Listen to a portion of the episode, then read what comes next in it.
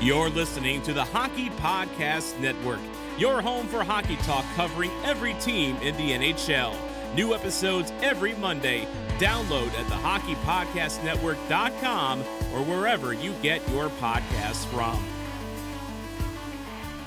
Grab your peanuts and popcorn. Baseball is back. That's right, teams will be getting out on the diamond this week. Last year's season sure was different. That doesn't mean it lacked excitement and this year's is poised to be even better. DraftKings, the leader in one day fantasy sports, is putting you on the field with a free shot at a share of millions of dollars in total prizes. If you haven't tried it yet, fantasy baseball is easy to play. Just pick 10 players, stay under the salary cap, pile up points for hits, runs, strikeouts, and more. There's no better way to put your baseball knowledge to the test than to compete for a shot at millions of dollars throughout the week. But if baseball isn't for you, don't worry, DraftKings is offering plenty of fantasy golf action for this week's tournament. With millions of dollars in total prizes up for grabs this week, there is no better place to have skin in the game than with DraftKings. Download the DraftKings app now and use promo code THPN to get a free shot at millions of dollars up for grabs this week with your first deposit. That's promo code THPN to get a free shot at millions of dollars with your first deposit only at DraftKings. Minimum $5 deposit required. Eligibility restrictions apply. See DraftKings.com for details. Shoot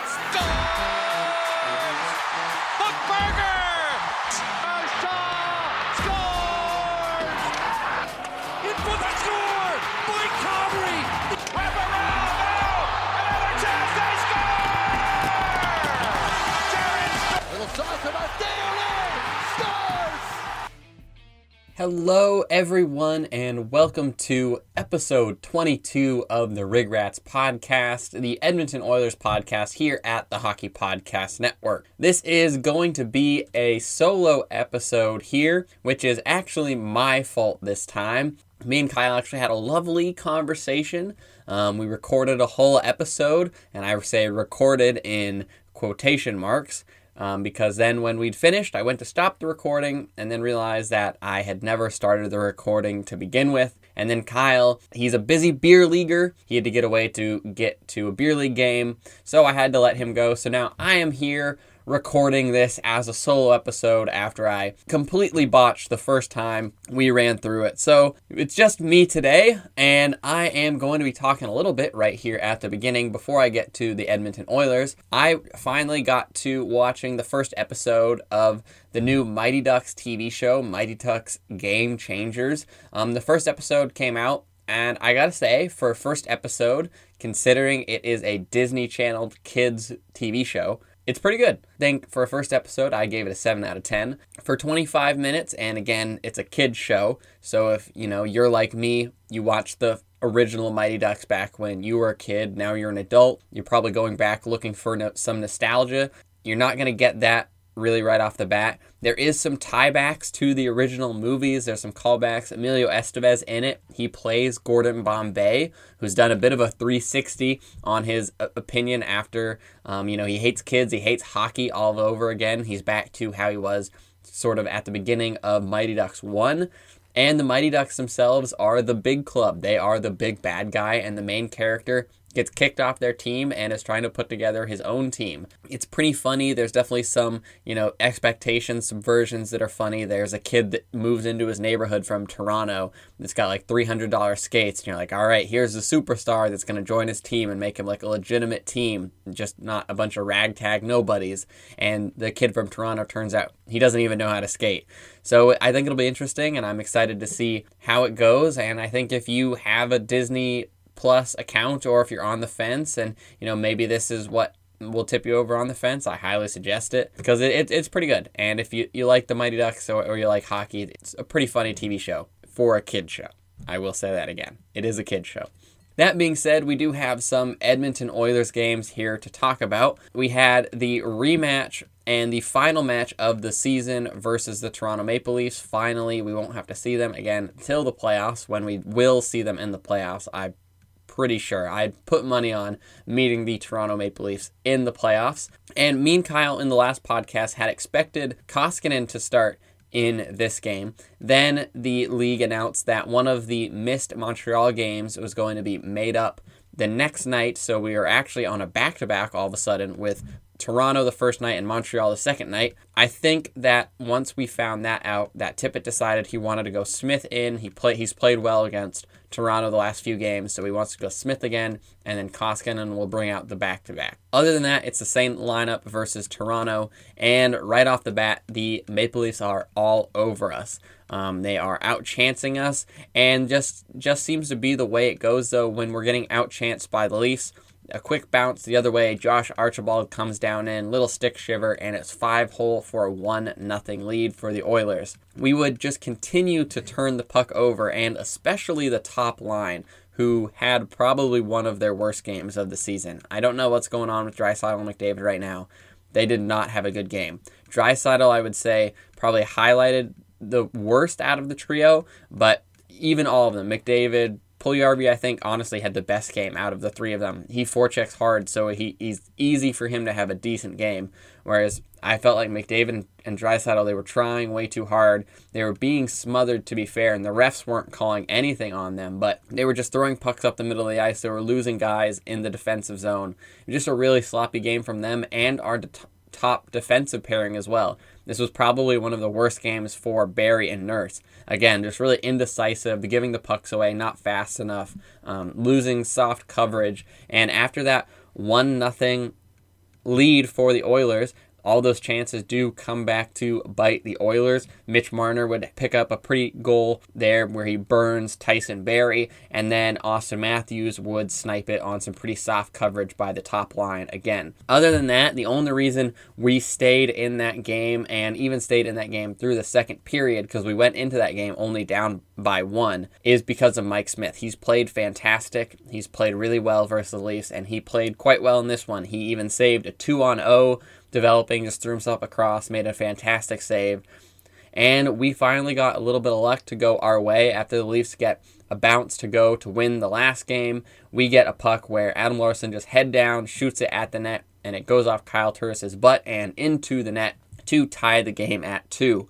We managed to hold it there and then head to overtime where Mike Smith stops Auston Matthews on a two on one, and then we go back down the other way, and Darnell Nurse sets himself a career best 12th goal of the season, his personal best for goals in a season as well. McDavid picks up another assist, and we get the win. We get a win in a game where we did not deserve to win it at all. I felt the Leafs outpossessed us, outchanced us, outworked us. So to win games like that, especially when your top line has as bad of a game as I thought they did, and your top defensive pairing has as bad of a game as I thought they did, to come out with you know two points and then both the Leafs and the Oilers walk away with three out of a possible four between these two games here, you both leave relatively happy. Probably felt like you maybe should have walked away with an extra point there, but it is good. The refing was pretty bad in this game. But you know what? We'll take the two points, and the Oilers improve to 22, 13, and 1. So then, turning right around the next night, the Oilers get right back into action versus the Montreal Canadiens. This was, like I said, the one of the rescheduled makeup games from three games that were postponed due to the COVID protocol that Edmonton and Montreal went into last week. And we see Koskinen in net, except that is the only lineup change. Obviously, like I said, Koskinen is going to round out the back to back. And then I was more surprised to see that we didn't have any other lineup changes. Um, I really would have expected, especially considering this is the second half of a back to back, that at least one of our defensemen would have been changed and one of our forwards would have been changed. At least one player. That's why we have the taxi squad. But to go with that same lineup, and especially after playing how shaky we had played the last two games, I was really surprised that Tippett was like, you know what, this is the lineup, especially on the second half of a back to back. He didn't rest anyone. He went with the exact same lineup right back into it. Um, that really, really surprised me, and I think that was the wrong decision. And we see right off the hop, 18 seconds into this one, the Montreal Canadiens score. Kotkaniemi scores on a nice play. The Oilers would challenge it for offsides and lose and be assessed the minor for delay of game. Um, luckily, the Habs would not score on it, but they were all over us. The Oilers didn't get their first shot on net in this game till almost six minutes through the first period. The Habs outchanced us, they outscored us.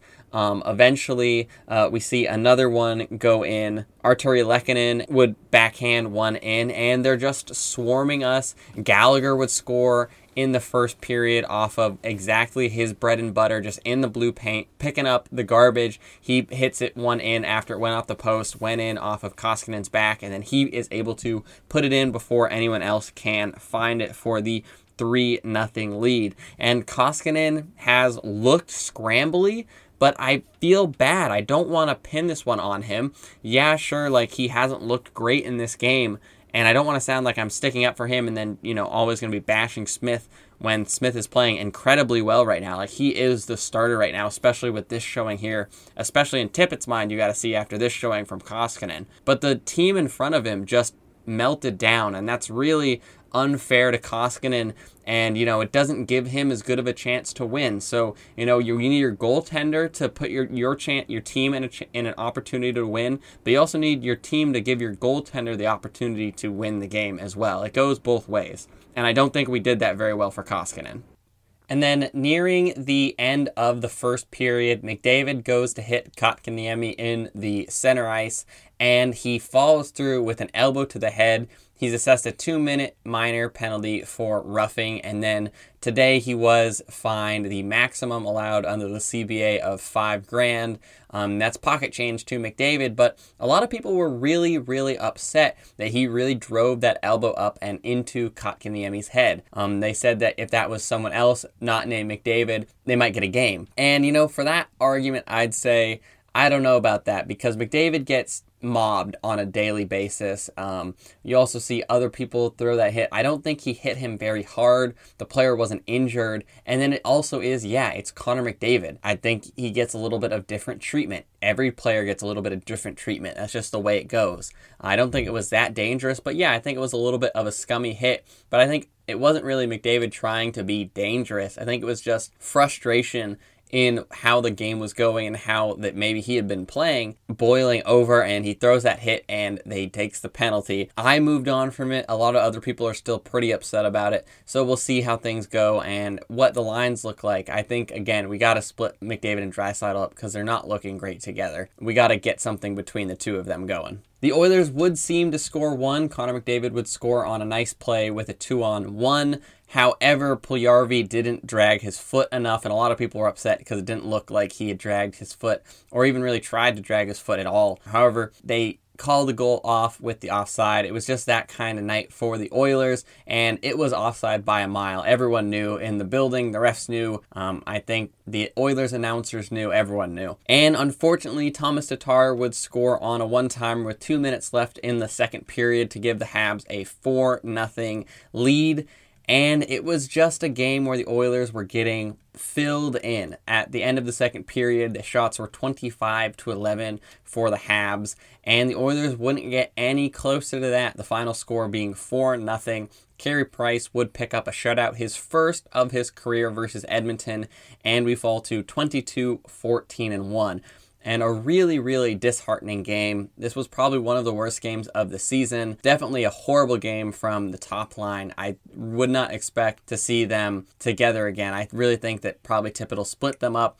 I still think we should see a longer look again at the Draisaitl, Nugent Hopkins, Yamamoto line. I would love to see that come back, but I think we've got to split it up, put Nugent Hopkins back with either one of them but they can't be together right now, not with the way they're playing. And so now, you know, we got that week off due to the COVID break, and the Oilers don't get a break from there. They go straight into a battle with the Calgary Flames. It is the seventh battle of Alberta of the season. The Oilers are currently 4 and 2 in the season series, and the Flames sit with a record of 16 18 and 3. And I think luckily this is probably a good thing for the Oilers. We saw after the three game losing streak to the Leafs a couple weeks ago, they followed that up with some really strong play versus the Flames. So they always get up for the Flames. Luckily, I was able to get Kyle's predictions written down um, because I write down in my notebook. So I have his predictions here, even though I don't have his beautiful voice and recording here with us today. Kyle predicted a 6 3 Oilers win, a big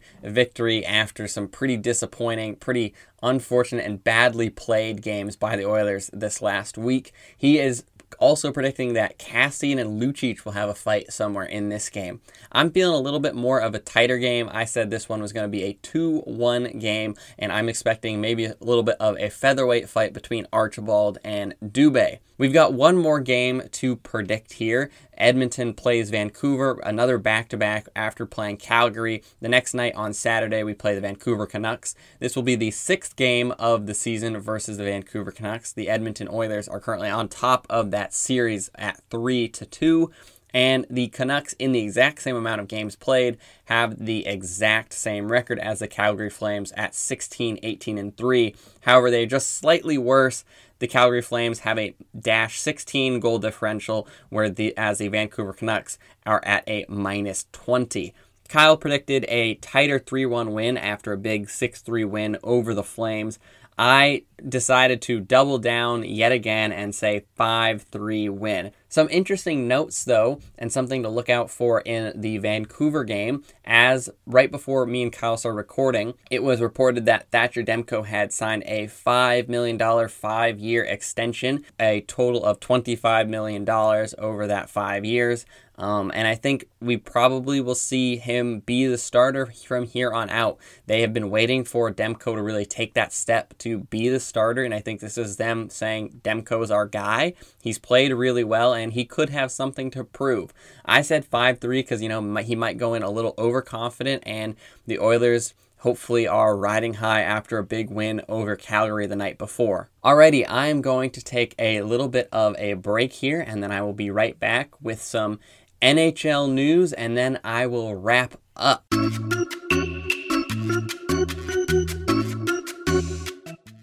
He's my brother Mike. He's my brother Matt. And we are the Brothers of Discussion, hosting Red Wings Rant, where tirades and impassioned pleas about your Detroit Red Wings finally have a home.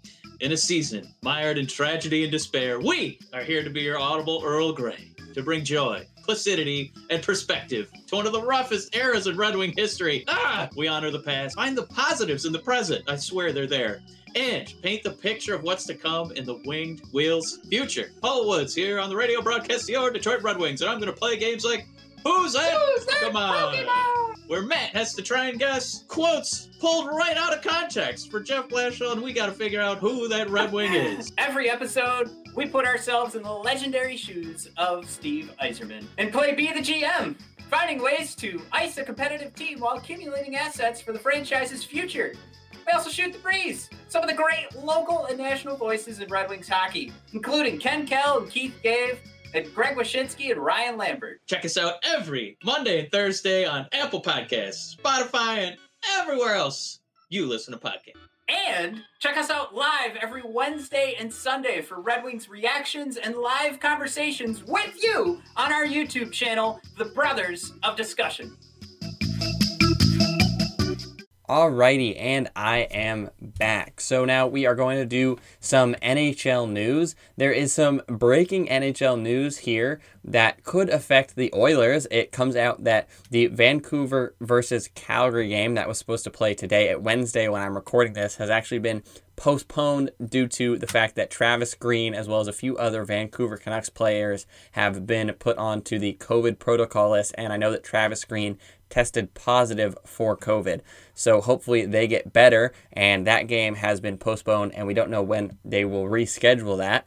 For the Oilers, that means they will definitely be playing the Flames on Friday, but it is going to be up in the air on whether or not they will be playing the Vancouver Canucks on Saturday or not. I'm guessing they might not, so we could only see the Friday night Battle of Alberta and no Saturday night game versus the Vancouver Canucks, which would be unfortunate. But it would also be nice because then we have a couple more games in hand and we could potentially, you know, make up some points, let some other people get in front of us so we can, you know, you know, make them nervous with all of our games in hand because before we were way out ahead of everyone else. So it's kind of nice to hang back a little bit now that we're getting into the final stretch here. Some other things here, the Buffalo Sabres are on the precipice of history. They were up 3 0 on the Philadelphia Flyers in the game that would tie them with the Pittsburgh Penguins for longest NHL losing streak at 18. And then going into the third period, they had just an absolute monumental meltdown. They lose, go to overtime, and then they lose in overtime to tie the record. At the time I'm recording this, they are currently beating the Philadelphia Flyers again, but that could, as we see in that game, go either way. Um, I feel bad for them. It's never good when I feel like the entire league is really cheering for them to lose. So if you've got, you know, everyone is really watching you and hoping that you lose, that can be a really toxic culture. And we obviously already know Buffalo is having a real hard time inside their locker room and that sort of stuff. So hopefully they can figure out. And Kyle was saying that he doesn't expect them. He expects them to win and not break the record. You know, he said that'd be a very Buffalo thing to do to get that close and then, you know, only tie the record and not actually win the damn thing, as he said. And my last bit of NHL news that I have here is that Aaron Ekblad for the Florida Panthers, unfortunately, is going to be out for the rest of the season. He's going to be out 12 weeks with a leg fracture. Um, if you haven't watched the video um, and you want to, I would give you a warning. It is a pretty gnarly video. It's not even that bad of a hit. It looks like he sort of just jumps to the side, like he he saw a bug on the ground and he got nervous, so he did that little side hop that when he did when he got startled by it, and his leg just bends really, really and at a bad angle. It'll make you nauseous. It it made both of us look at it and just go, ooh. It, it's one of those. It'll make your toes curl and your butthole pucker. Um, it's pretty nasty. Human human bones don't move that way, and he's lucky that his bones were still inside of his body. That's how nasty of a bend it was.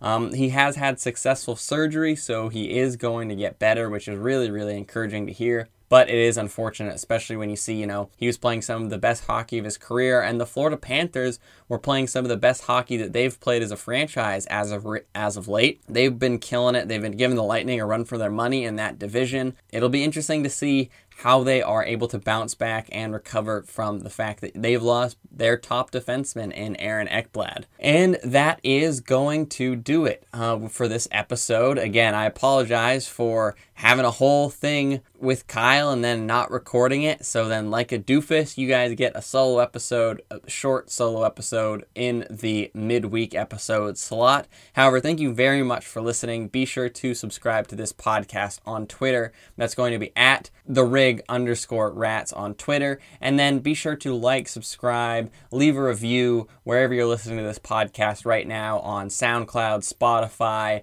Apple Podcast, Megaphone, wherever you're listening to this. It helps out a great deal. Um, hopefully, we have Kyle back this weekend, and maybe the Buffalo Sabres will be the most losing team in NHL history. But either way, let's go, Oilers!